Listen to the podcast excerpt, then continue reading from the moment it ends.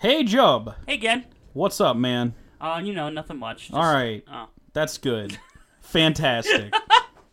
hey, uh, I don't know if uh, you saw the uh, that tweet or whatever. It was a, a list of films that uh, Disney is going to release in the coming years. I remotely, I didn't see the whole thing. Okay, well, the part of it I want to talk about is the, the most depressing part of it. Oh God. There's several, but uh, so it details uh, what films were being produced by Fox before the buyout that Disney is still dedicated to produce. The Avatar sequels, plural, Yeah, the other four of them. yeah, are uh, are on there. So this means Avatar 2 coming out 2021. Avatar 3 2023. Avatar 4 2025 and Avatar 5 2027. So I'm gonna be dead by the time that one comes out. Sure, or uh, in my case, I'll be 35 and you'll be, I think, 34. So I guess you'll be Yeah, dead if you have low expectations for your life. Uh, I'm either gonna choke on a ham sandwich or get testicular cancer. We'll find out which one happens first. Man, you got like half a chance to get testicular cancer. You're all right. Uh, deep cut. I don't know. I can't even explain how I know that. Whatever. You were way too open about talking with your balls. Maybe that's all it is. I have a, I have a little uh, little thingy. it's a, it's. My doctor tells me it's basically a third ball that's not. Oh, okay. Wait. No. Yeah, I did the math wrong. But it could be You're cancerous. twice as likely to right. have testicular yeah, yeah, yeah. cancer. So, I I'd have to get screened every Mm. once in a while. That's all. Okay. Well, anyway, much like uh, getting your balls checked, I assume the Avatar sequels will not be like that pleasant of an experience. They'll be, just be like, you know, it's just like, gotta do it. I- Maybe I, don't know. It's you don't be- have to do it at all. I hope it's not less pleasant than having a third ball because I don't feel anything. Well, I yeah, much like feeling nothing. Avatar sequels will probably just be nothing. This Yeah. It's just it's just so confusing to me that we're getting these at all. that movie. Just a real quick thing about that movie. That movie was was as successful as it was because it was the first like the real D 3D 3D, movies. yeah. It was the first of them. It was the first of its kind. People got excited about the new fad. It was something you had to go to the theater to see. You couldn't experience it the same way anywhere else. Right. I guess. I only saw it on a TV, so I don't know. Yeah, whatever. Yeah. So it wasn't a mind blowing experience for me or anything, but I didn't hate it. Wasn't I don't a hate mind- Avatar. Wasn't a mind blowing experience for me either. It gave me a headache. Well, that's just 3D movies for you. But anyway, so I don't know if it was good a good enough movie to warrant a sequel No. or an interesting enough movie to warrant a sequel, let No. alone four of them. No. We'll see. We'll see. I'm sad about the stuff that might probably got canceled. Like there was what three X Men projects? Three X Men projects got canceled because Marvel owns that now, and they got their own plans for it. Yeah, like, fuck Uh, you, damn it. Yeah, uh, I assume one of them was the sequel to Dark Phoenix. One of them was a X Force movie or a Deadpool three, if you will, and then probably one of them was Gambit because that's been in development hell for like a decade. Uh, with Channing Tatum attached to star, I assume until recently when it got shit canned because they canceled three. I'm just speculating on what they were unannounced X Men projects. Yeah. I'm wondering what Marvel is going to do. Uh, I, I I think there's aspects of the X Men universe that they could really that that deserve to be fast tracked into being part of Marvel. Deadpool chief among them because that would certainly make them money and you could certainly get a lot of mileage out of him. He could even be making fun of the fact that he's owned by a different company now Oh, absolutely. and maybe he's not allowed to swear and things like that. So like you, you could you could mine material out of that. oh, easy. Deadpool will be easy to make and Yeah. continue to probably. But I'm not so certain about the X Men themselves because that's just really hard to do. Uh, Endgame spoilers coming up. Uh oh. Shut your ears, kids. Uh, In the non sequitur? yeah. Damn. Whatever, it's been a week. The spoilers are g- free game according to the Russos now. No, dude, I don't, I don't know if it's it's not technically an Avengers spoiler, but I don't know. Apparently, multiverses have opened up. if Mysterio's not lying. So, Right. He is though. and they could just use that. It'd be a really That'd be dumb, boring. Know, I actually think it's going to be uh something different. I think it's going to be Thanos. Oh, well, actually no, not Thanos. Spoilers for Endgame, sorry. When characters snap at a fingers, it creates a large, large, large burst of cosmic energy. That's discussed in the movie. That's how they find Thanos at the beginning. They read cosmic energy levels in space. yeah, That infects people when they come back. Yeah. Some people get powers, some people give birth to people that have powers. That's the way to do it. Because mutants are born. So yeah, you just So you can't easily put them into the universe unless you have some kind of excuse. like, oh, the last snap caused some weird shit to happen. Now I think it there's just mutants. caused people to be born with cosmic energy inside of them and then they are mutants. Uh, just, Because there's been several characters that have gotten powers from the Infinity Stones themselves. Yeah. So that would track. I think that could work.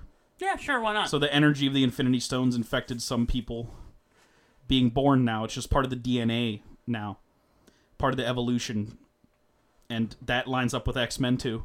yeah, That absolutely. could everything could work exactly the same if you do that. I think that would work. yeah, I'm down for it. That means you have to wait a long time for these movies, which I guess I'm okay with because Marvel's doing what what they're doing, and it's fine. And we'll see if they fumble or not post the biggest movie they've ever made that ends a lot of things. But I think they'll be all right for a couple more years at the very least.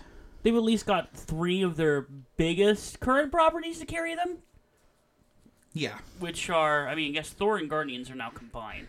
Because Thor became like the most popular character in the MCU there after Ragnarok. Yeah. and uh, you have him and him and Guardians together now in their own thing. Then you have Spider Man, which is always going to be hella successful, but this iteration particularly is really popular. Yep. So For good reason, for good reason. It is good. Yeah, it's great. They know what they're doing. Meanwhile, on X Men, oh, Uh, so Dark Phoenix exists. It's gonna come out apparently. New Mutants exists. I guess it's gonna come out. Apparently, it got delayed again. I don't know even what's the point of releasing it at this point. Uh, I have no idea who's gonna go see it. Uh, I go see every superhero movie, so probably me. I'll I'll even see see Dark Phoenix, but I might wait until it's a little cheaper to watch it than in the theater. uh, we'll see. I don't know. I'm not excited for that movie, and and I don't even neither. particularly hate the X Men movies. It's just like Apocalypse was so bad, and this is a, a much more questionable one too because it's not even directed by. It's directed by a first time director, longtime producer man on the X Men films. But that being said, I guess a lot of the problems with them could be problems of his own making, if we want to look at it that way. He was responsible for portions of X three. And here we are again with the Dark Phoenix story. So, Yeah. hmm, Oh, we'll see. You know, you know what's worse than all that? what? Four more Avatar movies. That's the worst part. I wish we could go to a multiverse where James Cameron made an Aliens 2 instead of Alien 3. Huh? And then not Aliens 2. Alien, I, mean, I wish, I, whatever. I said it bad. I said it Aliens 2, but Aliens is Alien 2. So, whatever. I said it like Troll 2 Part 2 or something like that. Yeah. That's what I'm trying to say. Make James Cameron make Troll 3. That's that's what you got to do. I hope Thanos snaps th- at least half of those Avatar sequels away.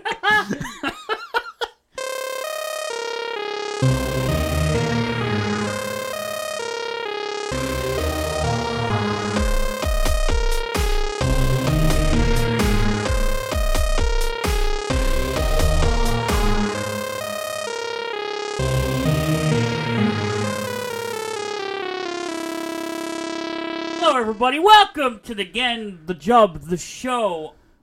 That's the Gen. yeah, I'm the Jub. I think so. This is the show. Possibly. I hope so. Where am I? Who? In this What? dungeon. Who? What? What? We keep coming back to this. Yeah, I don't know why. It's not even a high percenter joke. No one knows what we're talking Nobody. about. Has, Whatever. Fucking, Ah, what else is new? link it on the Twitter. What else is new? Uh, you know, you know. And you, you know what is new? Uh, What? Game of Thrones new. To just get right into Oh it? Oh my god, you just want to start with that? Let's just get right into it.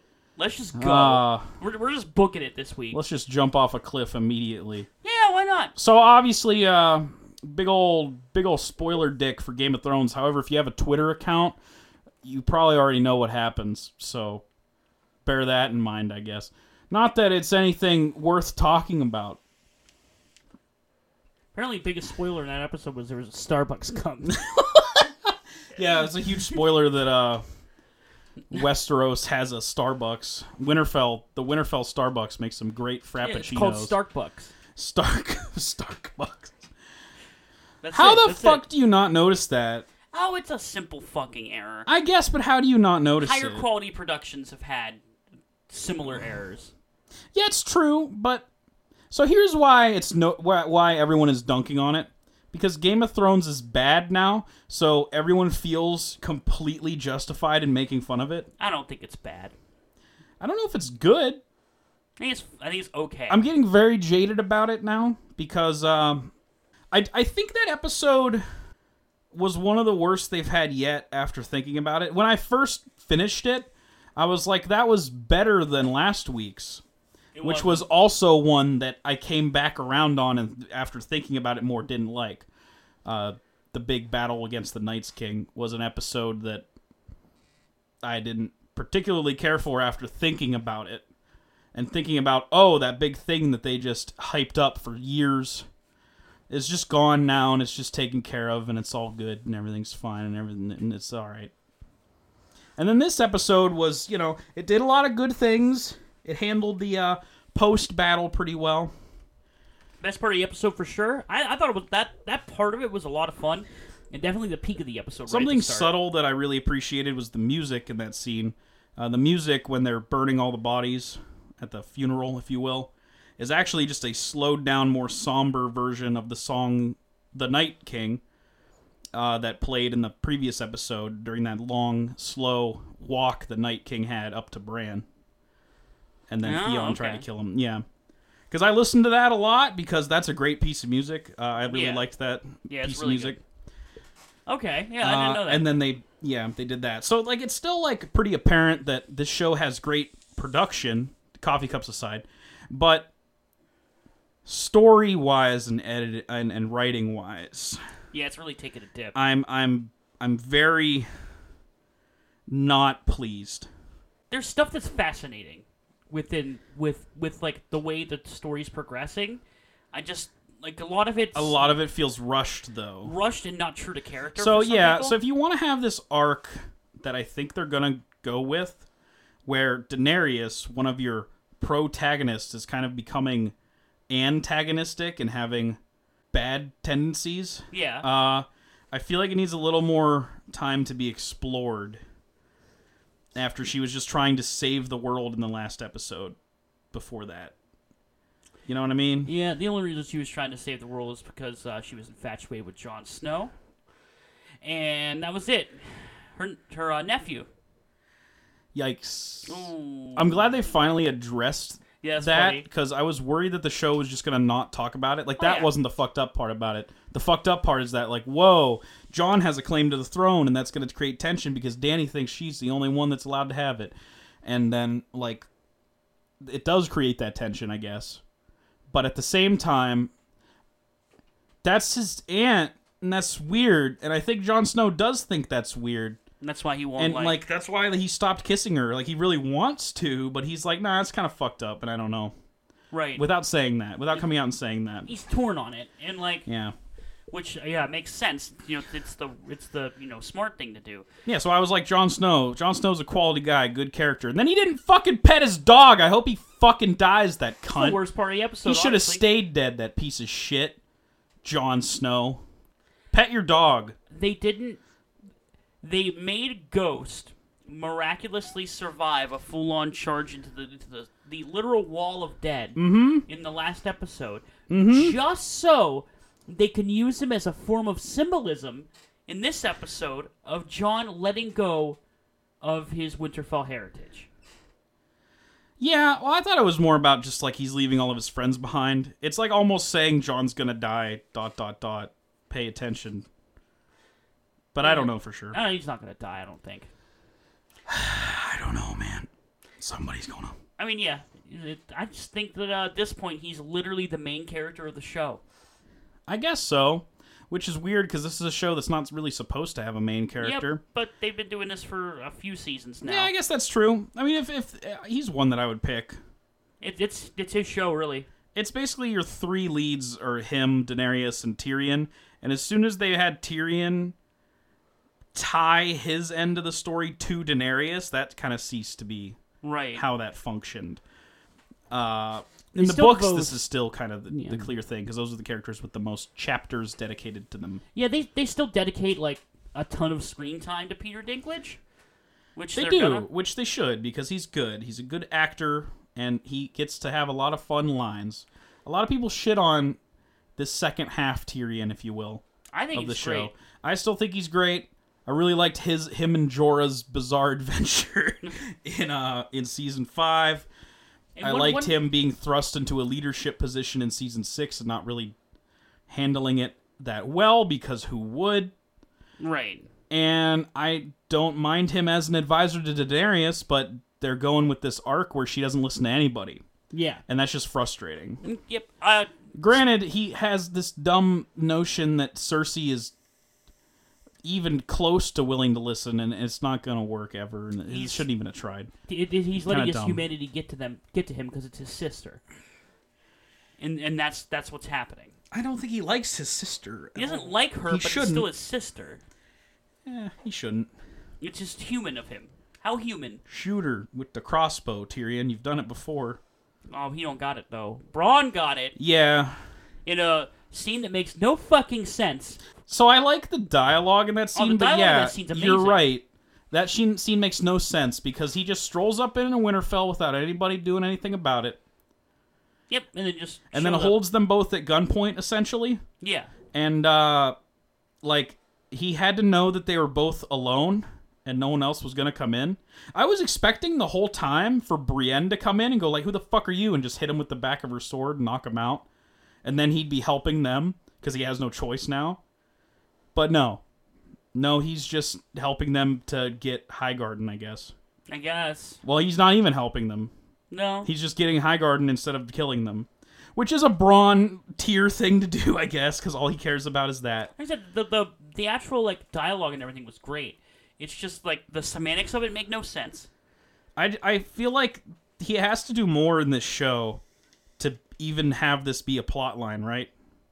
There Yeah, has to be more Bronn stuff, right? yeah, I think so. But I don't know what else is in the show possibly for him to do. He's gotta he's gotta come to their aid. He has to die. He has to sacrifice his principles of money over everything else and Yeah. then die. Is Right. probably what his end character arc is, which is predictable. But that's kind of what But this show's uh, become. this show's become predictable, Yeah. and and when it's unpredictable, it's bad. Yeah, So, oh, speaking of things that I thought like probably died last episode, uh, Daenerys is down to two dragons, right? And I thought one of them died in episode three, but no, that dragon fine. Oh, wait a minute, no, it's not, because as soon as we know it's fine, Daenerys forgets about the Iron Fleet, and that, and I'm not saying that as a joke. I'm saying that because the creators of the show said that. I don't think it has anything. No, it has nothing. They're literally speaking out of their asses. It has nothing to do with that. I thought about that when I saw that clip. Mm-hmm. I was like, no, that has nothing to do with that. I can still understand that they get fucked up by these ballistas because they don't know they exist. That's ballistas? fine. Yes, they don't know they have crazy giant dragon killing ballistas. They have no idea. So it's fine if Daenerys just swoops in thinking she can just burn these ships. I am pretty certain that like they did know those exist though. No. When? No, the Lannisters had them.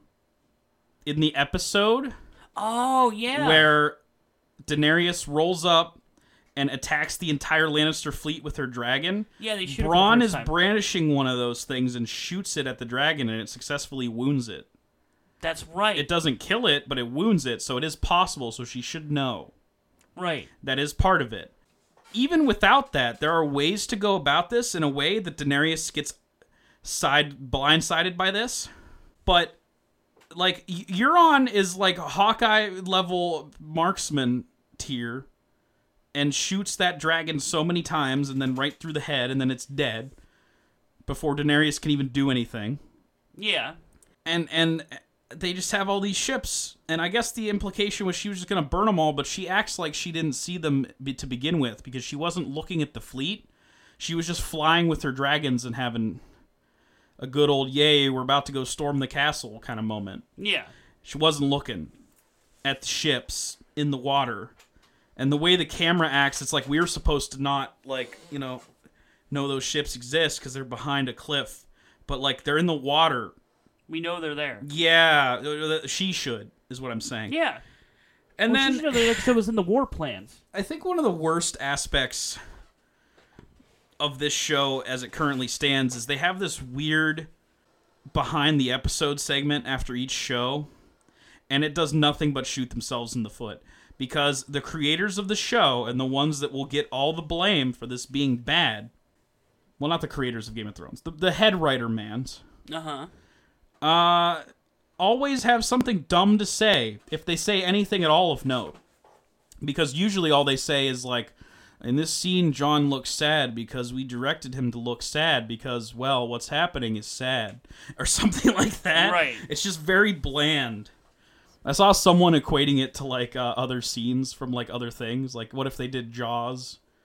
It was like, well, in this scene, uh, Brody says, "Smile, you son of a bitch," because he's just had enough of this Jaws creature and he just wants it to die. you know what I mean? Uh, so yeah, they're so boring and monotone when it comes to this. I would rather hear anyone else talk about it. Like the And there should be more people to talk about it. like the director. Yeah, I would love to hear from him about episode three because he'd be like, "Oh, this was so hard to shoot. We did this, we did this, we did this. Oh man, that was a crazy thing that happened." But instead, we just have an interview with the writers, who just reiterate to us what happened in the episode. Yeah, it's stupid. It's like I don't even understand what the point is.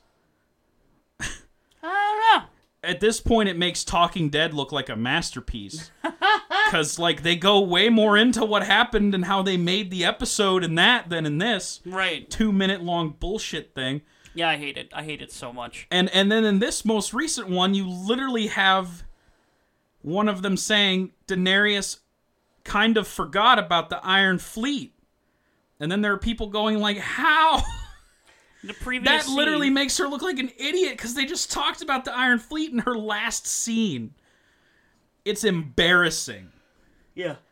And now people are turning on the show. And there's been a lot of people who've been defenders of it for a long time, even through the seasons that I think were kind of shaky. Yeah. Not bad, and I'm going to stick with the show to the end. I'm not saying I'm giving up on it. Uh, I've come too far left. now. There's only two episodes left. And plus, I'm a fan of The Walking Dead. I can fucking wait through anything, Yeah, I'm about to bitch. say like this is definitely better than that. I would say. Yeah, I'm laughing at these people who are like, "Oh no, is Game of Thrones bad now?" And meanwhile, I'm sitting on top of like nine bad seasons of The Walking Dead, going like, "Yes, now they know." My God. Although I've certainly been fans of a fan of both, so I can't really say. yeah, I mean, I was a fan of The Walking Dead at one point, but I- oh, to live in that era. it, it's a it's a super spotty episode that both has great moments and absolutely shitty moments. yep. Um, th- there's even more notable ones. You have the scene between Tyrion and Varys talking about the implications of Jon Snow being a Targaryen, Yeah. and that's a fun, interesting scene. they always have good conversations. It was fun. Always, it's always like one of the best parts when they when they seriously like linked up with, with uh when they met Daenerys and all that shit. Yeah. that was all, of their dialogue since then has been golden. Eunuch jokes, Plenty of them. I'm I'm happy for it. dwarf jokes. They rib each other, is what I'm saying. Yeah, always. That's what they do. They're buds. That's what they do. Daenerys has always kind of been a frustrating character for me because I never liked her that much. Well, okay, so season one Daenerys has a couple issues in to me in the book and the show, in the fact that she gets brutally raped and then just falls in love with her rapist. Yeah. So that's problematic. But Yeah. like, okay, let me put that out of my mind. She's she's she's just part of this Khalasar now, and she's you know, fuck my brother. He's a dickhead. That's fine. That was a good moment. And then, sh- but then, and then you get the progression of her character to like, well, Khal Drogo dies, and then she gets rebirthed in fire and gets the dragons, and it sets it up like, oh man, it's gonna be great. And then you get to the part of Game of Thrones that even people who liked it for years have complained about, which is, yep, it just takes forever for the dragons to get there. Daenerys and her dragons take five, six more seasons to get there. And it's not the funnest thing to watch because they have to come up with something for Daenerys to do, and it's not always the best aspect of the show. There have been times in seasons where I'm like heavily invested in everything going on in Westeros, and when we go to uh, Easteros. not what it's called. But uh, when we go over there and we have to hang out with Daenerys, I'm like, oh, I don't care about this as much because I know they're not gonna kill Daenerys, and I know they're not gonna do anything fucking too crazy. So get back to like Jaime Lannister's hand getting cut off and all the other crazy shit, please. So that's never been my favorite aspect of the show, but I've always thought that she was gonna be a character that like exists in the show because she's gonna make a big impact on the show at the end. Yeah. And now it feels like she is, but in a villain kind of way, which is fucking kind of the complete opposite. I'm fine with it though. Like, I, I wish the development suggested it more, though. yeah, I think some people are going to be really pissed off at it that are like more casual watchers of the show and just like Daenerys because she's cool and hot and badass. You know what I mean? They're going to be really mad because, like, oh, you made her a bad guy? What the fuck? That makes no sense. Well, she's kind of always struggled with both her ego and and like her her stubbornness, right? there's aspects of it, but I think it's going to be quite a leap for her to just like decimate King's Landing and kill a bunch of innocent people. If that's what's about to I happen. I think now she's mad. I'm not certain. I'm not certain. She's lost two of her children now. She's Yeah. really upset. One through her own stupidity. Yeah, absolutely. But she's not going to blame herself for it. No. No, why would she? She's a bitch.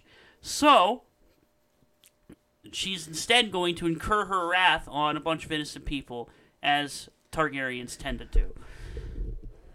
You know, it, feels uh feels a slight bit like white middle-aged men writing women characters, doesn't it? What? what? Which like all right, which leads me to this thing that I want to bitch about about Game of Thrones. The Sansa Hound scene. Yeah. has What about elements of good stuff in it, and then a, a line that made me like. I didn't think about it when it happened, but then like the more and more I think about it, the more the implications of it are so fucked up that I can't help but hate it so much. Like it's one of the worst things they've ever done, in my opinion, in the Okay. entire show. So the Hound and Sansa talk, and that makes sense because in season two, they had a lot of moments, and even in season one, I think. Yeah. Uh, in season two, the Hound said to Sansa to come with him and take her away from this violent, terrible, fucked up city. And she said no. Or she didn't for whatever reason because she was scared.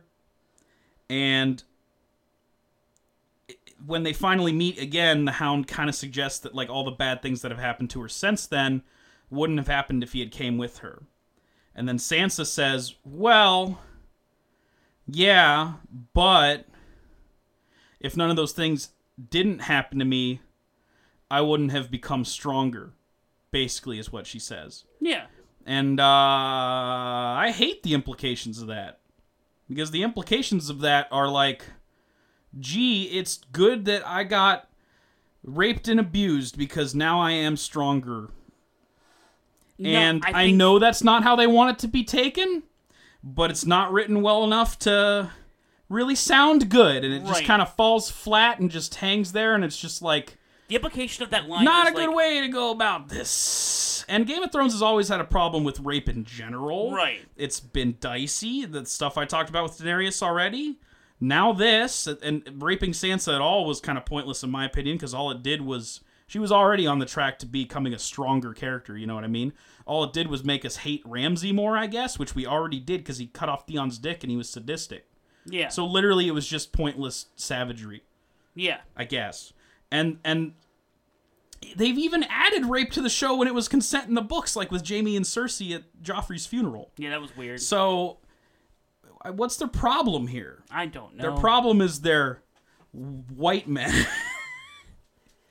I, I turn into Brie Larson. These fucking white men Yeah. over here. The implication of that, that conversation is supposed to be despite everything that happened to her, she became stronger. Like she I think it's more it. suggesting that That's she did be- because of it. Right. Well, that's what you have to do as like a Yeah. human. But like, it's just. And He's right. There's it's no just like ifs, ands, or buts that it's made her. It, of course, it's made her more cautious and hardened because that's how that happens. Yeah, that's what happens when bad things happen to you. But it just left a bad taste in my mouth and like reminded me of, uh, hey, a movie we've talked about before on this show, Split, where our lead female character is abused and molested by her uncle. And therefore, that saves her from being executed in, later in the movie because she is Yeah. rewarded for that. That's fuck. So And fucked that's a weird, fucked up way to contextualize rape, and not a way that you should talk about it in anything. Same here. yeah. Maybe, maybe ask some people whether that's good implications or not. Or hey, even earlier than that, ask yourself if the rape is important to the story or not. It's Usually, ne- it's not. It's usually never. Almost never, it's not. never. There's lots of things that I like that have shit like that in it too, and it's always like a sour note of it to me. Mm, always. It was sour note when it happened in Game of Thrones. Like Yeah, it's just not. It's not. It's pointless, really. it's just it's just made me I didn't really like pick up on it as much as I probably should have when it first when the when the line was said earlier in the episode, but then like after sitting back and then seeing other people talk about the episode I, and going into the reasons why people didn't like it very much, it just ha- it just hung there and I was just like, uh, come on, man. Yeah. Please make Sansa a better character than this. She has flashes of it too. I like her a lot. Yeah, me too now. Like I wish that she was written more consistently. Because by the way, the previous episode she was complaining about being weak and not being able to do anything, and in this episode she basically brags to the Hound about being strong. Well, which like is inconsistent. mentally, But not hey, whatever. physically. I get it. In the previous episode, we was talking about being physically strong, I guess you're right. being able to fight. She's not able to fight anything, but she's got her wits about her, Yeah, and that's that's where she excels. yeah. So that that's that's what that means. But I overall, that you. episode is uh, a bad episode with Spots of goodness. Well, even the worst episodes of Thrones have spots of goodness. yeah. That's I think before this, my least favorite episode was the Beyond the Wall. I don't even think it's called that, but you know the one I mean. yep, The My White. Heist, if you will. Yeah, that, that was my least favorite as well. And uh, a lot of the reasons behind that, I guess, can be construed as nitpicky because Gendry runs like the Flash, I guess. But uh, it's it just felt like the reason why I've, I fell in love with Thrones is because it doesn't feel like other shows or other fantasy stories. It subverts your expectations. it's not your typical Tolkien fantasy, and that's like no. It's like a takedown of it in Right. a lot of ways. and that that's what's fun about it. Is you've had that like you've had Tolkien's books basically taken as a guideline for years and years and years, Yeah. and it's fun to see somebody kind of take it and warp it. It's not bad to make something that's just like that either. Not not that he's the first to do it, by the way. There's plenty of really good fantasy books that do the same fucking thing. yeah, sure. You're not original George R. R. Martin. You just did a good job writing. I, just wanted to make sure that was that was out there. He does pull from I've- history I've read- a lot too. It's I've a read question of plenty whether of, he's uh, original at all. Good Good fantasy stories. But he's a good that they got. writer. I Oh, like a a lot of the he's, stuff a, he he's makes. He's an excellent writer. I can't Can't I wait for hound him book that. six, right? I, I can't hound him for for the the good stuff that he does. I can't hound him for the bad stuff he does, like like writing a whole thing about Daenerys shitting. Oh my god, that's Why? legendary. Not because she shits, dude. fu- who fucking cares. Apparently, Daenerys, because she's like, oh no, I gotta shit. Well, him because he had the pennant apparently. Oh man, Fucking weirdo. He had to shit real bad one day. He's like, I can't write about nothing else. Got to write about it. He's sitting about on the shit. toilet shitting, writing about the shitting, and I'm gonna shit on that book. Yeah, now he's sitting on the toilet, not even writing a book. So, No, he's you know, just chilling. He's just shitting. He's just raking all the Uh. all that all them royalty checks. My friend has a conspiracy theory that uh, George R. R. Martin has, has went hands off because he knows that it's to be bad. So, but it being bad will positively result in positives for him because now he can release book six and everyone will go like, "Ooh, this is the good version," and go read it. Yeah, So it's it's a scheme. It's a scam. You're, you're gonna see when that book finally comes out. You're gonna see plenty of like like guides and stuff online that go like, here's all the storylines that are happening in the books right now that didn't happen in the show. Here you Yeah. go, get caught up. start with book six. See, I subscribe to the notion that uh, it's just not going to come out Yeah, me too. Because it's been too long for I it just to think come he's- out. It's it's over. Yeah, and this is the only ending we're gonna get, and it's gonna be shit. If hope any, uh, I haven't looked in at leaks, but I have it on some good authority that uh, there are leaks for the upcoming episodes, and they're not good. Oh boy. So w- we'll update the Game of Thrones train later, as there's more crap to dissect. What else should we talk about on this, the episode of the Gen Jub show that we are currently recording? I've not played a single new video game, so I have nothing to talk about in that category. I don't think you have either. I played Saints Row 4. Oh, that's right. Yeah, talk about that a little. It's an oldie, but talk about it a little bit. Yeah, I don't know how I never like really got into these games because it seems like it's something right up my alley. Right up your alley. I love ga- uh, I almost said Game of Thrones. you do love Grand Theft Auto uh, is one of my favorite series. Uh, brought me into open world games at a, at a way too young age to play Grand Theft Auto games. And see, when the Saints Row games started, I kind of avoided them because I was just like, oh, so this is just like shitty GTA clones. And I guess they were to begin with. But then by the time you get to like, you know, maybe even as early as two, but maybe more like three, they start to turn into a parody of GTA in a lot of ways. And 4 is just a parody of everything in a lot of ways. it's a parody of Call of Duty at the beginning. It's a Yep. parody of GTA, obviously, but then it's a parody of like Mass Effect at times, and it's a, a parody of action movies in general. Uh, it's great. I'm really digging it so far. I'm playing it with uh, your brother in co-op. Uh, Josh made a like typical big beefy man with a dumb haircut, Hell yeah. and uh, I made a turbo thought red woman. you should should have seen Josh's character when that game came out. Dude, Yeah, what did he do? And had like purple hair and shit. Dope. It was fucking hilarious. I I crafted a super villainous in my head, uh, but not really. I just made a red woman and said she's Darth Maul but girl with tit, and then just Great. unleashed her on the populace. uh, but it's funny. Um, I appreciate that, like, basically, no matter if you're a woman or a male character in that game, uh, the implications of everything you say and everything you do are exactly the fucking same. You- You're an you're an idiot no matter what you do. you're a Yeah. rude fucking idiot. Uh, uh, that's great. it's fun. Uh, but yeah, it's fun, and I don't think it's particularly like I always had the idea that that was like a really edgy series, Ugh. and I don't think it's that edgy so far. It's, It's kind of really just, just- like it's tongue in cheek. ridiculous. Yeah. yeah. It, the whole thing's just a fucking. In a lot of ways, the way that the physics work is a lot less violent than GTA for sure. I thought it would be more violent just Yeah. based on what I've heard, but no. The, and also the implication that everything's a simulation means that you can just kill everything indiscriminately and feel no remorse anyway. Right. So it actually contextualizes things in a way that GTA never does for you. You can go run around and hit everybody with your dildo bat and feel no remorse. Yeah. Eh, and- oh yeah, and then superpowers are a thing because it starts out with just being like, "Hey, here's all the GTA stuff," and I'm like, "It's okay," and then the super stuff gets added, and I'm like, "Whoa!" Yeah, It's and like really the fun. Incredible Hulk game or like prototype, but then you could also do GTA stuff, and that's kind of a genius pairing Uh-huh. that like shouldn't work, but I think it kind of does, I think it's Yeah, it's a lot and of fun. And I really enjoy it so far, and I'm looking forward to doing uh, the whole game up. It's good. Yeah, yeah. Do it, do it, do it. It's fun. You know, I'm a plat boy. I'll get a bunch of plats, man, and I'm gonna get to plat in this game. Yeah, it's doable. So Yeah, it doesn't seem that hard. Nah.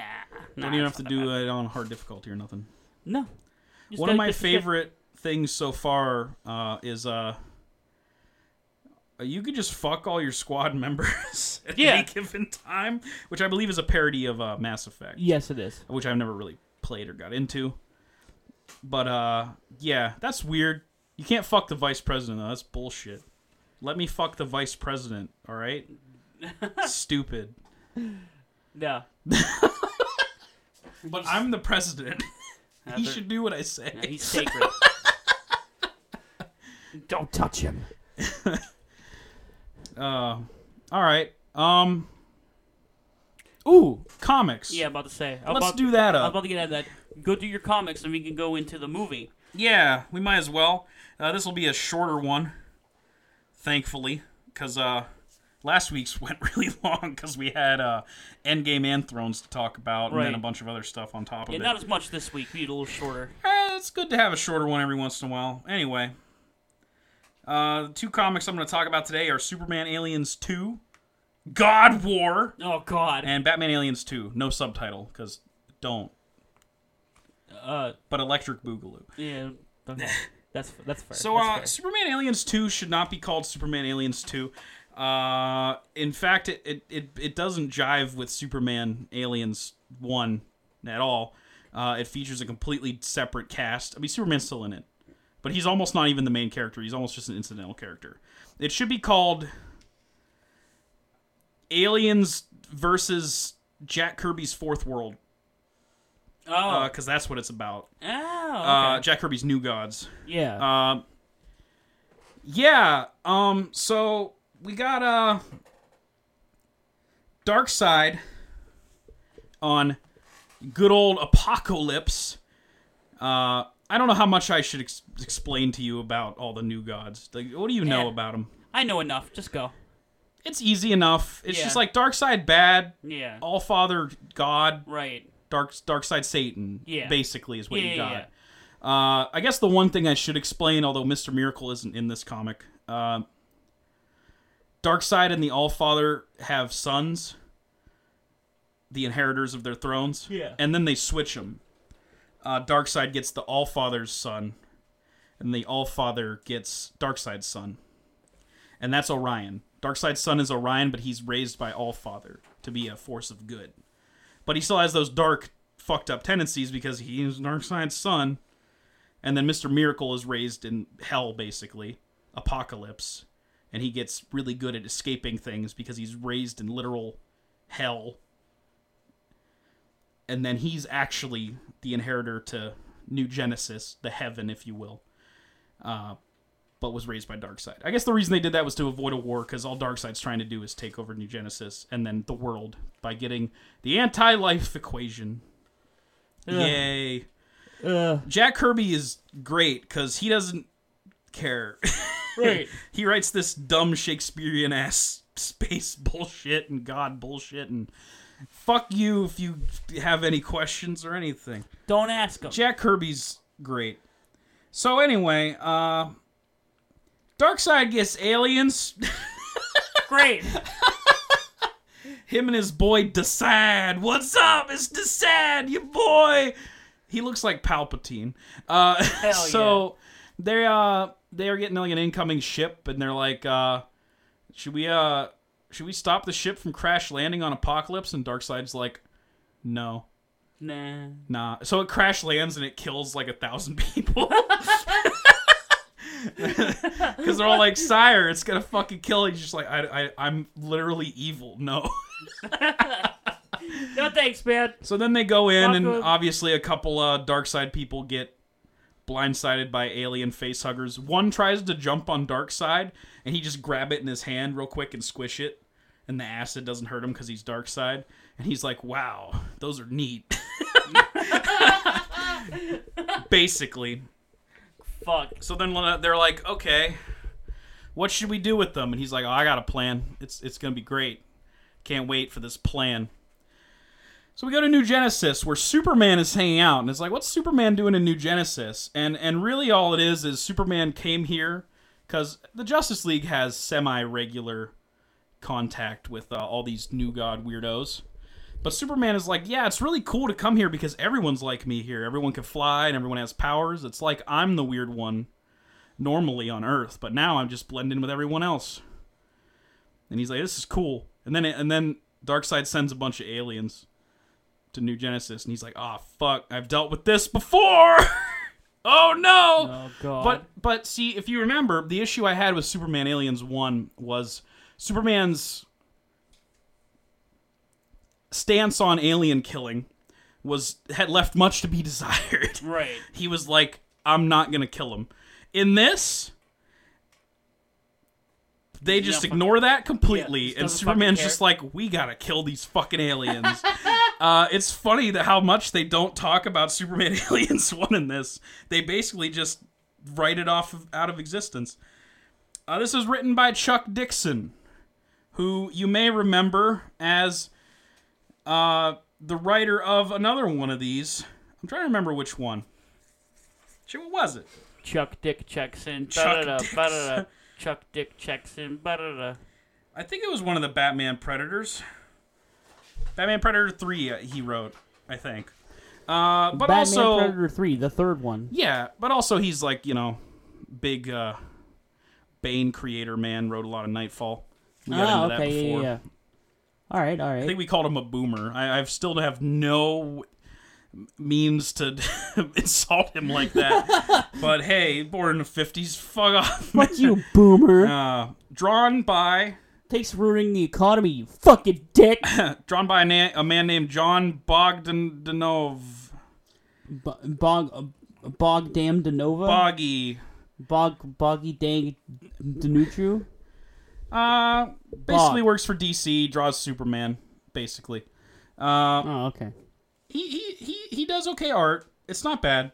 Uh, it's serviceable. So uh, we got other new Genesis characters that uh, are fighting the the threat, if you will. Uh, the aliens are burrowing from underground, I believe. Uh, you got Big Barda, who uh, Big, big Barda? are you are you not familiar with Big Barda? No. Well, she big. Great. Her whole thing is that No, she's no, no, big and done. strong. No, okay. That's it. I, I, I got it from that. You Uh, she big. she's great actually, but her costume is uh, slightly controversial because it's literally just like she's like naked almost sometimes. But then she has like a war outfit that's not. But like, man, she's fucking huge. It's funny because she's married to Mister Miracle, and he's Oh. he's like a manlet compared to her. It's fucking great.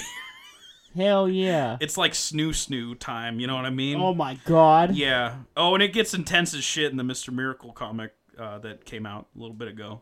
No, no. They do some like I would say they fuck. they do some like sub dom kind of shit, and like I'm not joking. Oh my god. Because there's implications because like Mr. Miracle escapes from things. Oh no. I don't know. It works actually. It's a really weird adult take on it. Like getting into superheroes having sex is weird when like any writer does it. Eh, But like I don't know, Tom King's able to do it in a way where he's like, yeah, it's weird. All right, let's keep going. oh my god. Uh, so anyway, she's there and she's just fighting aliens left and right, killing them because she's like a you know she was raised on Apokolips, but she's like fights for the good guys. She's she she knows how to kill shit. Yeah, And then you got Forager, I think his name is. Uh, he's like a bug. Is he forage? Yeah, he's a bug. He digs through stuff. and So he kills the aliens. Yeah. Anyway, their subplot is basically just like a lot of new gods that aren't named die, and then they kill aliens, and it's whatever, and it's fine. Great.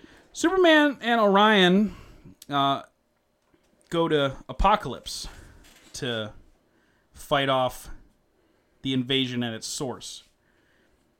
Uh, to destroy the alien queen. Uh, by the way, lack of sunlight on Apokolips. Superman gets depowered. Wh- why does this have to happen every single time? Just let Superman do stuff, damn it. Make him vulnerable. He can't, he can't be. He can't be big, super strong, man. Gotta make him vulnerable. When when uh, so yeah, I forgot to mention when when the aliens were unleashed on New Genesis, Orion gets infected with one and gets face hugged and now he has an alien inside of him, and he's just like you know, kind of like on the clock before he dies, trying to like get to Apokolips and kill the alien queen with his last breath. You know what I mean? Right. Uh, he's stronger than the normal human because he's like a new god, so you know he doesn't die as quick. And then Darkseid uh, uses his Omega beams to destroy the alien inside Orion, and he lets them Oh. go. And it's like, what? What? And then it's they stop the whole thing. They kill the alien queen, and Darkseid lets him go. And it's like, huh? And then Darkseid reveals, well, my whole plan was to make o- Orion not trust his dad and trust me more. Because now I've saved his life, you see, and he thinks I care for him.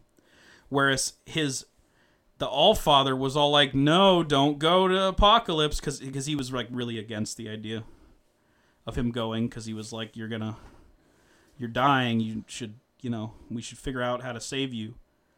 Like, Instead, he's like, "No, I won't listen to you, Father," because Orion's edgy as Yeah. shit. nah. no father.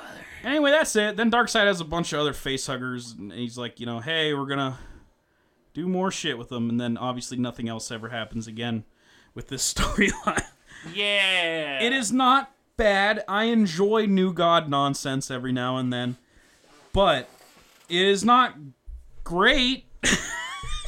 It's fucking It's just what it is. It's just just nothing. another fucking dumb Superman and aliens.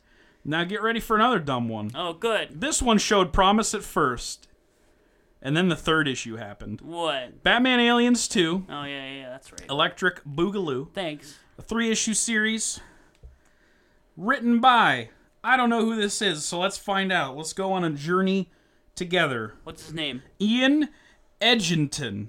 Edgington. Edgington. He's edgy. I bet. Edgington. Looks like he wrote some X Force and some uh not a whole lot actually. A Terminator miniseries for Dark Horse, some Aliens and Predator stuff for Dark Horse, some Aliens and Predator, Aliens versus Predator. So it looks like he's primarily a Dark Horse guy. Okay. That makes sense. British, maybe he does stuff for uh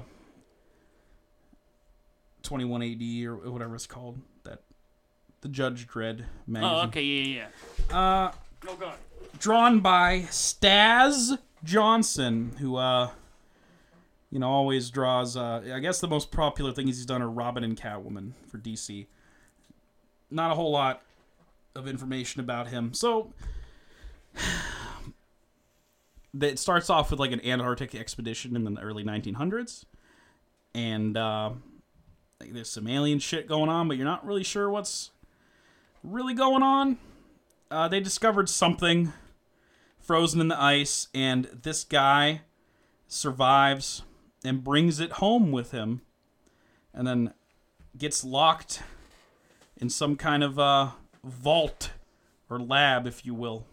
It's a lab, but it's like locked with a bolted, sealed lock of some sort. Okay. Uh, that's in Gotham City. Present day. Ex- construction time is happening. Uh oh. All right. Well, we knocked down the whole building, but now there's this area here that's been walled off. Knock it down. Ah, there's a stairway. Go down here. All right. Oh no. Go down here. Uh, oh no, Eggy. aliens! Oh, what's on my face? Ah, aliens are uh, about and about. Eggy. Batman come and look at it, and he like, oh fuck it, alien. I gotta stop this shit. I'm well aware of this. This does have continuity with uh its previous one. If you'll remember, Batman decided to destroy the last remaining samples of aliens because he, unlike Superman, was like, fuck this shit. Humans with this will do bad shit, and I can't let that happen, and destroyed the alien sample forever. So, well, not uh, forever. Well, aliens aren't gone forever, at least. Batman is out and about looking for the nest of aliens that are now just living in Gotham. They're eating homeless people like in Alien vs. Predator Requiem. Uh, What a great thing to draw inspiration from. Oh, this came out before. I know that's what I meant. Like, in- Oh, I, I don't know if they looked at this. They probably just thought, ah, homeless people. That's a good victim. Yeah. Uh, so, uh, the government gets involved, and there's this woman army scientist lady. Uh, Dr. Fortune is her name. So she uh, shows up and she's like, This is all under my jurisdiction, Batman. What do you say? You have official jurisdiction, Batman? You're just a dude wearing a bat costume, idiot. And then Gordon's there and he's like, No, I trust Batman with my life and I trust him to take care of this problem. And she's like, You don't get to decide that because I rank higher than you, bitch. And then aliens are happening. And then Batman saves some, her. Some point, yeah. Batman saves her, and she's all like, "Don't think this changes how I think about you, Batman." I think is what happens. Oh And God. Anyway, we eventually get to Arkham Asylum where there's aliens, and uh, Batman's fighting them with Mister Freeze's freeze gun and uh, powered up armor. We get a cool scene with uh, Two Face Oh uh, God. is out and about. And he's flipping a coin. And he's like, "Should I shoot the alien or shoot Batman?" but it's cool because he gets loose, and like the aliens are killing the guards and stuff, so some of the prisoners get loose. Uh, there's a really good moment where one goes past Joker's cell, and Joker's inside the cell, and he sees an alien pass by, and he's like, "Wow, this is the only time I can think of nothing funny to say." uh, we don't get to see any of the other ones. Uh, so I have to remember what happened here because it's very confusing, and it doesn't make a whole lot of sense in me thinking about it back. Oh boy. Batman gets cat. mm, How does it happen though? I don't know. Batman gets knocked out somehow by Doctor Fortune, okay. who is a lot more powerful than we could have anticipated, and s- seemingly has powers of the aliens. Okay. And I mean this in an alien resurrection sense. Like she has the acid blood. She is like the Ripley clone that has like the alien powers and shit. What the fuck? So this is when this comic tanks and goes downhill really fucking hard, Jusby. Uh. Batman wakes up. He doesn't know where he is. He's on an oil rig somewhere. He begins to be attacked by human alien hybrids with guns. it reminds me a lot of like uh Turok 2 kind of shit. oh my god. Where uh, the dino, you're not just fighting dinosaurs anymore, Turok. You're fighting dinosaur soldiers with guns. Uh, But an added twist to this. They all have code names and look like Batman's Rogues Gallery. There's a Joker alien human man. There's a Two Face alien human man. Poison Ivy. I want to die. Scarecrow. Oh, me too. A Mr. Freeze one. Still want to die. So they are uh they all attack him. And uh they Batman's able to beat them all using his knowledge of uh alien weakness and his rogues gallery's weaknesses. Because it's not genetically and it's not his actual rogues gallery. It's people inserted with alien and then his rogues gallery's DNA to fight Batman. What the fuck? I guess because those Arkham Asylum people are like some of the most dangerous people on the planet. So you know, give them that Joker DNA, and they'll Right. be a real killing machine. what? Uh, it, what the it, fuck? it it really doesn't make any sense. So then we learn what Fortune's plan is, and who Fortune is, and what what she is, and how. But uh, I guess we'll we'll we'll go about what her plan is first. Her plan is to keep superheroes in check. She is the agency from Glass, Justin. Oh great. That's what we need. Another one of those. She's like superheroes just have just run around and are judge, jury, and executioner. Well, what happens if we got to take one out, man? I know, alien. Oh no. So we'll genetically engineer soldiers to take them out, but it didn't fucking work because Batman's still around. So Fortune has an alien queen embryo inside of her, and it didn't hatch. yeah. Why? It's revealed that she was part of that Arctic expedition in the 1920s. Batman, like, how alive? And she like, alien. He like, how not burst out of you? And she's like, I had dry leprosy. Oh my god. and for some reason, that resulted in the alien never hatching. And it gives me its powers, kind of. And, uh, I'm going to use these DNA samples from these Arkham Asylum people to uh, create these hybrids that are loyal to me that have supervillain powers. And Batman's like, "Well, those guys are fucking insane though. How do you know that they'll listen to you?" And she's like, "Oh, well we, you know, the DNA, you know, those are all learned behaviors. That's not natural." The Joker didn't come out insane. The Joker learned to be insane. So his innate abilities I get with the DNA. I don't know why you choose Joker. Joker didn't even have powers, but you I digress. That's not important and not brought up. So, she unveils her new one on Batman to take him out once and for all, and it's one spliced with Killer Croc's DNA. Okay. So it's a big old Killer Croc alien human hybrid thing. Basically, big crocodile alien, just like in Batman Alien 1! Here's the kicker. If you know anything about Killer Croc, you know that uh he was born with a defect that turned him into a crocodile man that eats people. Yeah. Not not a gained power, not a learned behavior. So uh he's not loyal to her at all. This creation of hers, and it fucking murders her. God. And then Batman blows up the oil rig and escapes, and that's the end of the comic. And I, I just like was Oh. left, I was left confused. Dude, and just like what and they all decide to throw all of this information at you in the third issue of the comic the previous two were all just batman and aliens fighting and it's okay and it's not terrible and then here they throw you this curveball and it's just all nonsense so that sucked Yeah, quite a bit. all we're left with now is what we'll go into next week, which is Superman and Batman versus aliens and Predator. Oh man. that ain't gonna be some schlocky ass shit. I don't know what will be. oh, it's gonna be some schlocky ass shit for sure. Ugh. Ugh. So let's talk about Alien Covenant, Josby. Yeah, let's talk about uh Big Finger Time. Covenant. Oh. Let's talk about the fast fingering. So, uh, what did you think of Alien Covenant? I have seen it before, and you have not until today. Yeah, it's my first time seeing it. Alien Covenant is an okay movie. It is slightly worse than Prometheus, in my opinion. That's slightly better, probably. They're You know, really close. I feel like you could go either way.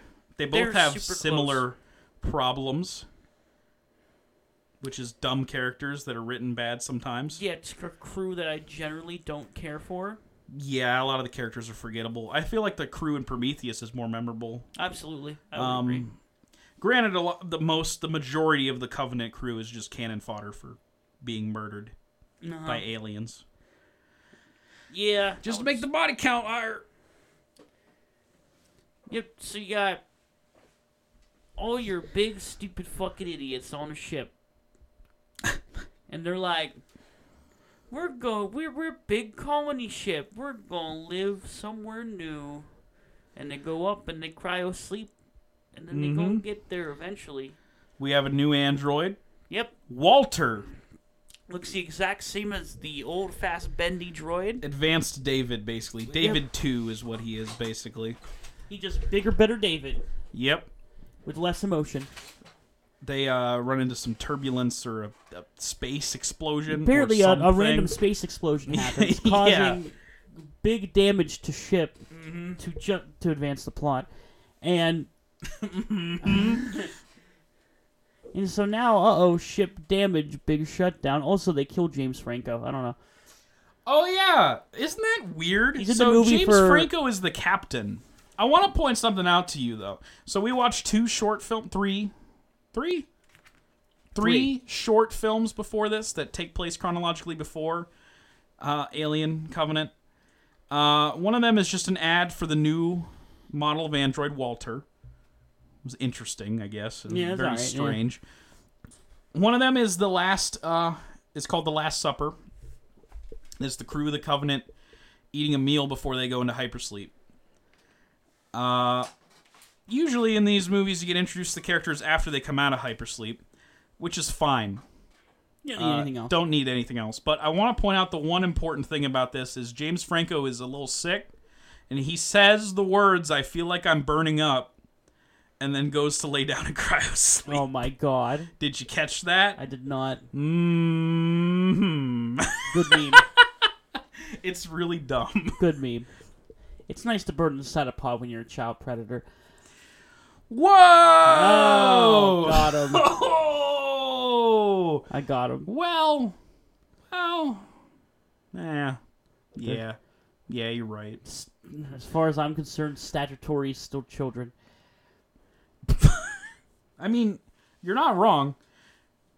Wow, man, is every celebrity ever terrible? Almost. Okay. I I dig Sigourney Weaver still. Well, I, I don't think she's a rapist No.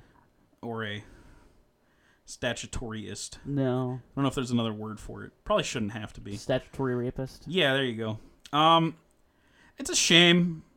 I really like Franco. He's been in a lot of movies that I like. Not that it really impacts this movie because he dies in one minute. Instantly. Instantly. The second you see his face, it's him, and it's like, is that James Franco? And then he's dead. Yeah. Uh, very strange. Is, is what I wanted to say before that'll happen. Uh, it's just like, why though? It's funny. It's just interesting. Like it could have been anyone else. Didn't have to be James Franco. It's just like, oh, it's James Franco and he's dead. Yep. Huh. Oh well, look, James Franco's. Good cameo. Yep. Oh look, James Franco's dead. So I guess now we have to get a new captain to move the plot New forward. captain is his friend, I think. yeah, big religious man apparently. Yeah. And then he's like, "We're gonna take control of the crew." And They're like, "Let us mourn, bitch." And he's like, "Nah, Captain Boomer uh, over here yeah, nobody's allowed to mourn. Got to get back to work." And Always they say, says- "Fuck you, we're gonna mourn." always says Bible shit, and he's like, no one respects me because I'm Bible stuff. It's like, no, just nobody cares. nobody fucking Always make it about everyone hates me, don't you, religious types? Ooh, boomers! I swear. But How are there boomers in space still? Get out of here, man. All right, then we now after they're they, they they're done saying fuck you to the captain and Ashley mourn, Yeah. they're like, okay, it's time to fix ship, so go fix ship. And then one character, one one character is a Tennessee. Tennessee, yes. I thought his hmm. name was Tallahassee. But looking back, I'm wrong. No, it's Tennessee. Tallahassee is Woody Harrelson from Zombieland, Hey, yeah, it is. isn't he? Yeah, yeah, because they were You're named right. after their hometowns. Yes, yeah. mm-hmm. So anyway, one of our crew members, Tennessee, picks up a strange signal while fixing the outside of the ship. Right? Yeah. He picks it. I thought he picked it up. Yeah, it goes directly to his helmet, and it's uh, I shit you not, the signal is take me home, country roads. They got somebody's playing Fallout 76. West Virginia. And uh, so they find where the signal came from, and it's an inhabitable planet. They're like, And their entire space mission is to go inhabit a planet that is inhabitable. And they didn't know this one existed. And they're like, well, maybe we'll just inhabit right here because if we don't, we have to wait seven years. they're like, fuck it, let's do it now. which ends up being the worst decision ever. Bad idea. Yep. And uh, I'll have you know that lead female character says bad idea to captain, and he's like, "Fuck you, I'm the captain," basically. Yep. And uh, you know, blah blah blah. This is gonna work out. I am correct. So they land on planet and send the crew down, and they're just get gathering the data, doing the stuff. Then one jerk off's talking to a girl collecting water samples. He's like, "I gotta pee," but that rat bastard's not pissing. He's smoking. He's smoking a cigarette. Son of a bitch. Well, what an asshole! Fuck you, man. Fuck you. He deserved to die. But yeah, but then he he, act, he steps on and activates a pore, a little little, little spore pod, spore pod. I mean. Spore. Yeah. little spore pod. Them spores apparently go into you and then Sends out a little tiny venom, goes in his ear. yeah, make alien happen. Eddie. Make it make weird alien happen. Oh yeah, weird white little creepy little thing. yeah, I like the design of it. The CGI is sometimes bad, but I like the design of it. Some of it has to be practical, just because it has that look to it sometimes. yeah. But the little tiny ones, no. no, you can't. Yeah, I guess not. It's just really hard to do unless you're doing like miniatures, and that looks worse. And uh, that ends up killing a lot of people. It ends up infecting another guy, and you know the long story short is it just ends up killing a lot of people. Yep, and they get all fucked But in up. some fun scenes, I think we got a lot of gore and some fun times, mm-hmm. fun horror movie shit. Not necessarily what I need out of an alien movie, but I'm not gonna complain about it. Yeah, it was fun. It was It's fun. fun. And then they get attacked by a big alien. Uh oh. But and then they get saved by somebody, Yep. and that somebody is yet another Michael Fassbender. The David. the OG David. Uh, the other short film we watched uh, didn't really show you anything that the movie doesn't, but it was uh, Shaw fixing David, and then giving him a new body, and then David putting her into cryosleep until they get to the Covenant planet that they're on here, and the the planet in Covenant ends up being the engineer's homeworld. Yep. And uh, it's not apparent to our characters right away that this is what's happening, but David is uh is a dick. More Big of a dick. dick than he even was in Prometheus. He's just kind of went off the rails here. Yep. We get implications that like the David model was uh defective, I guess. Yeah. Not Less than perfect. yeah, not not quite great. So David takes all the boys in. They're back in town, and David's spooky castle. He Yeah. takes them into the castle. I get like a Frankenstein vibe out of this movie. I Uh-huh. kind of like it. I do too. It's basically a dark and stormy night, and they take refuge in a madman's castle, and then they get set upon by his experiments. Yep. That's what it is. Mm-hmm. Mm-hmm. In between that, we get a nice little scene between Michael Fassbender and Michael Fassbender, fast fingering each other. So, um, yeah, it's part fascinating, part disturbing, part hilarious. Yeah, you have the Fassbenders talking, which is fun Yeah, because they're because as with the last movie, he is the thing that drives this film. he's the glue that holds the movie together in Yes. any way. He's the best He part. carries it. He carries the team on his back, dude. He do, he do. Mm-hmm. But yeah, then they have a conversation, and then he, and then David pulls out a little recorder that he made and starts playing it, and he tries to teach the other Fastbendy Mm-hmm. to play the recorder. But then he says, Oh, he says a, great lot of lines that could be looked at as suggestive, even if they're not meant to be. Like, I'll do the fingering and blow into the hole. "Yeah, It's a scene that has a weird amount of sexual tension for a scene between two robots who are the same. yeah." it's really strange. Uh, yeah. Yeah, it is. I loved it, though. Fassbender is able to pull it off. I don't know. Yeah, very well. we get some uh, reveals about what actually happened. Fassbender, David, the bad android. He is a bad android. Yes. Confirm. Because when they get to the Prometheus engineer's homeworld, he just kill them all. Yep. He releases All of them. He releases an alien pathogen, Which was being created- carried by the ship because they, their original intent was to just kill Earth. Yes. because Earth was just like you know not working out, and I agree. You know, And they're just like they saw it." Trump, they saw the Sonic trailer, they saw how Game of Thrones ends, and they were just like, "Fuck this shit, We're done. we're done." And I'm like, man, I wish they would have saw Endgame. Maybe they wouldn't have killed us all. Damn it, damn it, It's the only one they skipped out on. son of a bitch. Why couldn't the engineers have been Marvel fans? But yeah, so David releases all the deadly spores on the planet. He uses it on them instead and kills them all. kills the whole population. Why? So he could start doing his little experiments and make the perfect organism, which he does. He Well, makes the alien. He says so. I don't know. Interesting that the alien is always called a perfect organism, even though clearly, gets fucked by humans every time. uh, I mean, it's just a fucked up organism. I don't know what you'd call it. That thing just is grody, right? Gross, yeah. I love the aliens, though. This is still not quite the alien that we uh, are familiar with once it gets to that point. Because there's the other, the ones that are on the planet that come out of the spores that go in you and then come out of you. Yeah. And they're like this weirder, like white, faceless alien with like that stands upright. Yeah.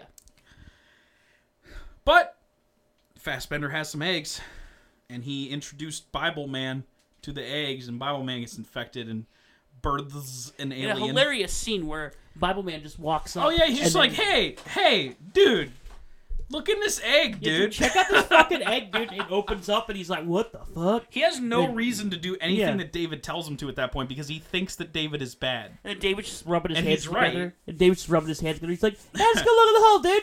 Now we're gonna get breakfast soon. Hell yeah, boy. Get them eggs. Oh, oops, there was an alien in that egg. Uh oh, whoops. Whoops. Uh oh. Oh, he uh, like also Walter was uh starting to piece it together that David was bad, and uh, David takes out Walter, but not really just because Walter, can- is advanced. he can regenerate. he can regenerate. Uh, and eventually that leads them to fight, and I, I think David uh, attacks our lead female Yes. woman. Don't know her name. trying to think of it. I forget. You know, I got a thing right here that I can look at. She's actually like kind of forgettable. She's okay. I actually think that uh Daniels is her name.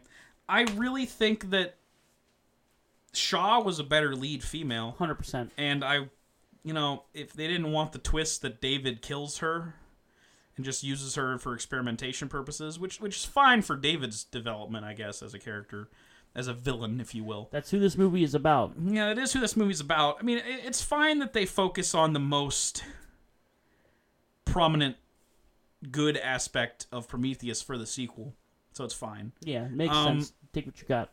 But yeah, she's she's fairly forgettable and just you know, not quite as interesting as Shaw. Um, but the movie's not really about her. No, it's about David. It's about David. He gets the top billing, Michael Fassbender. Uh, anyway, aliens are happening, and uh, David fights Walter, Yes. and the movie uh, tries to pull one on you, but I don't think it works for a single person on this face of the, Now I of the think you planet. instantly know Uh, because it cut away. By the way, yes, yes, I know. They telegraph it. David you might as well just show. is David about to get it. killed by Walter, who hesitates, and then David looks at a knife, and then it cuts away. And then the implication we're supposed to have after that is that Walter killed David. But obviously, David just killed Walter and then is pretending to be Walter Right. for like a good half hour of this movie, too, as the protagonists deal with uh, aliens happening. Yes. Which is all fine and good and, and fun, you know, dealing with aliens shit. But it's kind of just feeling like putting aliens in the movie so that there's aliens in the movie.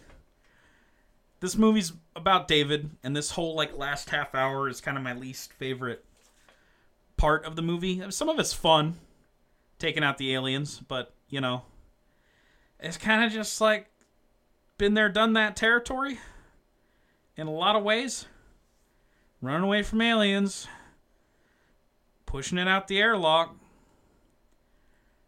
The the I did, did like the the first dealt with alien though was better, Yeah, it was where fun. they scrunch it with a crane. yeah, that's was, a better that scene. Fun.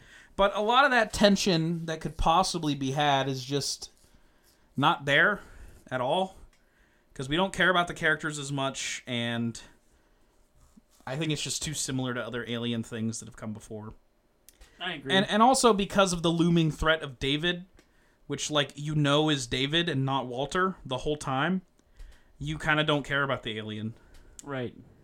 right? Yeah, I don't give a shit. Yeah.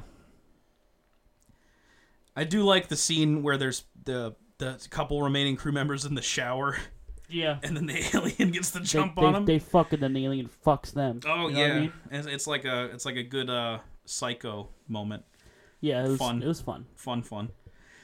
Uh, None of it's particularly bad. It's just not particularly like compelling in any way. That's my problem with Yeah. it. it. It's just like you know a bunch of uncompelling characters. Fastbenders once again the the steals the show, but I think at a higher degree this time Yeah. than in than in Prometheus. And why I think it Prometheus spread the wealth worse. a little bit more. Fassbender wasn't the main character.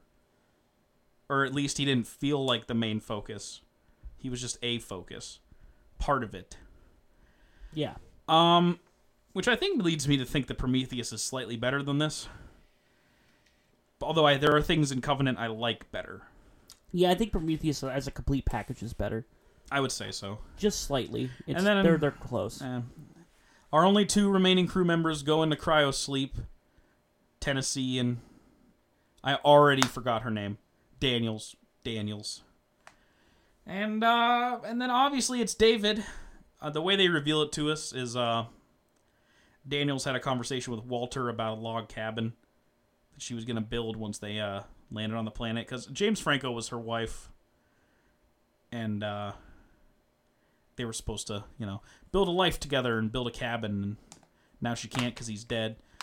And he was like, "Well, you should build it to remember him because you promised to." And uh, she was like, uh, "So when as she's drifting off to sleep and she's talking to Walter, she's like, "Will you build my cabin for, with me?" And uh, he didn't say anything because he doesn't know about that because it's David. And then she's like, "Oh no!" And she goes into cryo sleep. And then I love this scene, the final scene of the movie where David plays. Uh, I guess we didn't talk about the bookends because the first scene of this movie is David talking to his creator, Weyland, played by your Guy Pearce from from uh, Prometheus. Not an old person makeup, but in some old person makeup, or maybe he's just old. How old is Guy Pearce? You think? Jusby, are you dead? hmm Oh, okay. How old do you think Guy Pearce is?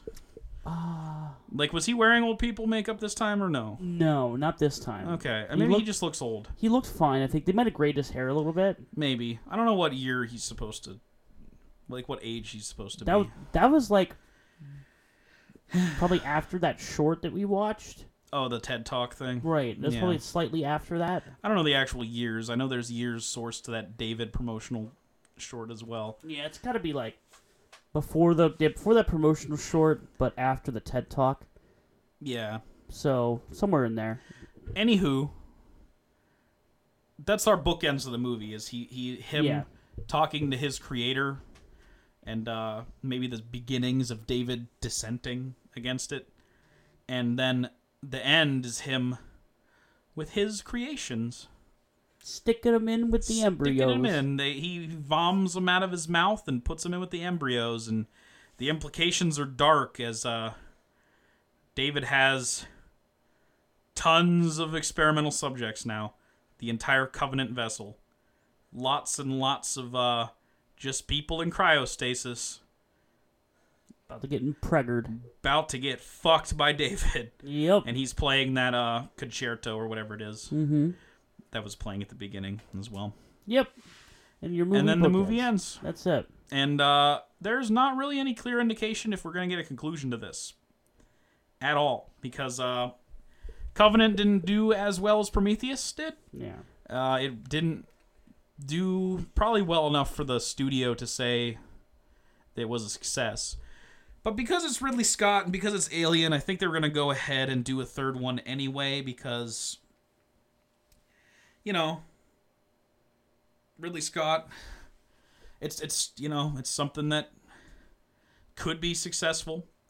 I guess some of what Ridley Scott's ideas were for the next one, uh, although it changed frequently. There's lots of interviews with Ridley Scott where he kind of changes his mind and changes his tune about the future of this whole series of prequels he's making.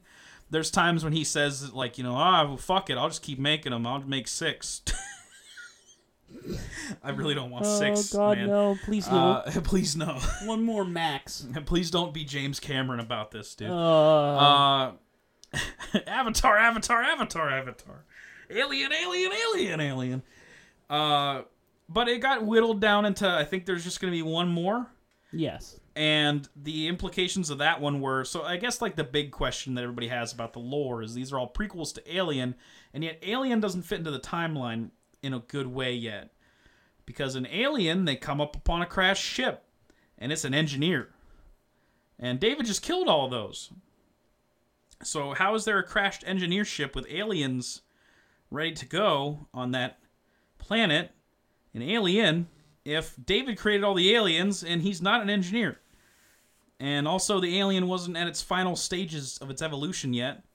The alien that gets birthed just stands upright and is like a little tiny alien man. And then it becomes a an alien that looks a lot like the alien we've come to know, but isn't quite there yet. Kind of stands upright at times Yeah. instead of crawling around. And we don't have a queen to birth more. I don't know if this is Ridley Scott putting a thumb in uh, James Cameron's eye or not. If he's just going like "fuck you," this is how aliens are made. There's no queen, or if that's still coming. Who knows? Uh, I don't know. I, I anything can happen because David can experiment a bunch and then make something, and and something happens. Right. But I guess part of the explanation was going to be that the next movie would feature engineers again. Uh, there would be a crew of engineers that were off world when the planet exploded, and then they come back, and then their planet is done.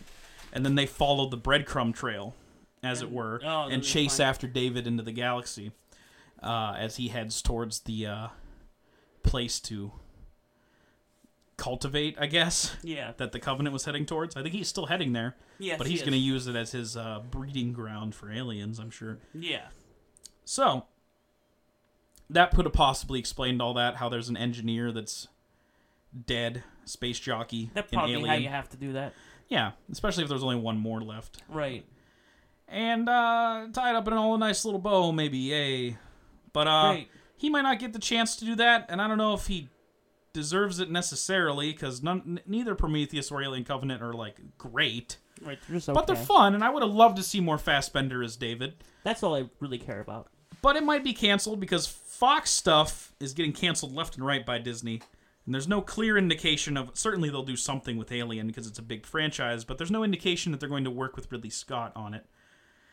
No clear indication on that. Might just be in development hell for years, and then there'll be six sequels. Who knows? Fuck yeah. Yeah! So this is the last Alien movie. Yeah. Where does it rank? I think I stick it right under Prometheus. Which, where do we put Prometheus? Under right Predator under 2? Under Predator 2. Okay, that sounds about right. That sounds about right. That sounds about right. That's fine. Yeah, I think it's still better than Alien 3. I'd say. Alien Yeah. 3 is still a clusterfuck. And not quite good. No, no. This at least has David. It's yeah, it still has good qualities. I'll tell you that. It's like it's it's a shame because it's like it's almost, but not quite there. Right. It's so close. I like some of the ideas, but not all the execution, and a lot of it is fluff. And yep. oh well. Next week we're gonna conclude, or sort of. We're gonna do here's here's the schedule for the wrap up Yeah. of this uh this set that we're doing. We have just the Predator left Oh as far boy. as movies to watch. So we're going to watch that, talk about it next week, finish out our list. and then the following week, we're not going to move on to something new yet. We're going to do an overall wrap up, but also play a lot of games. Yeah, this franchise has a lot of Vidiro games, and Vidiro games are near and dear to our heart. We are gamers. Rise up. so we're gonna play a bunch of them. Uh, a few of them I've played. A few of them Genhardt's played. I've probably played the best game out of all of them that have been conceived. you played Aliens Colonial Marines? AVP Gold.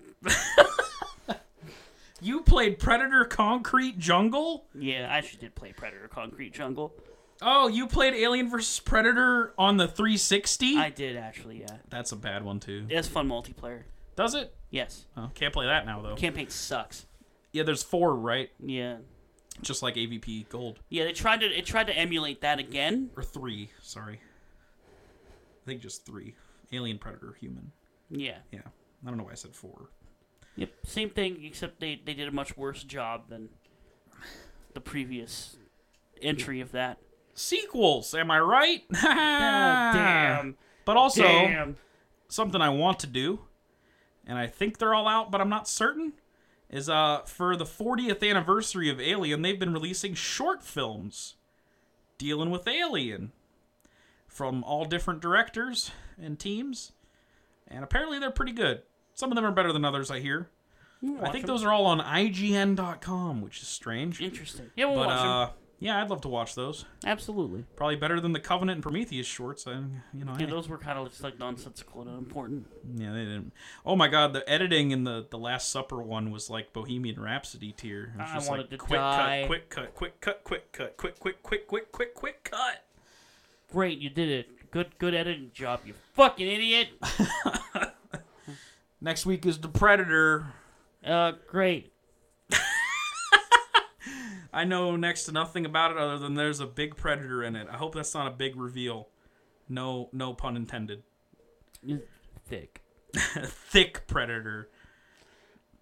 I'm trying to hunt these humans, but I'm dummy thick. and the clap of my ass cheeks keeps alerting the guards. Oh man, dummy thick predator. All right, see you next week, idiots. We'll talk about thrones and other garbage as well. Goodbye. See ya, nerd.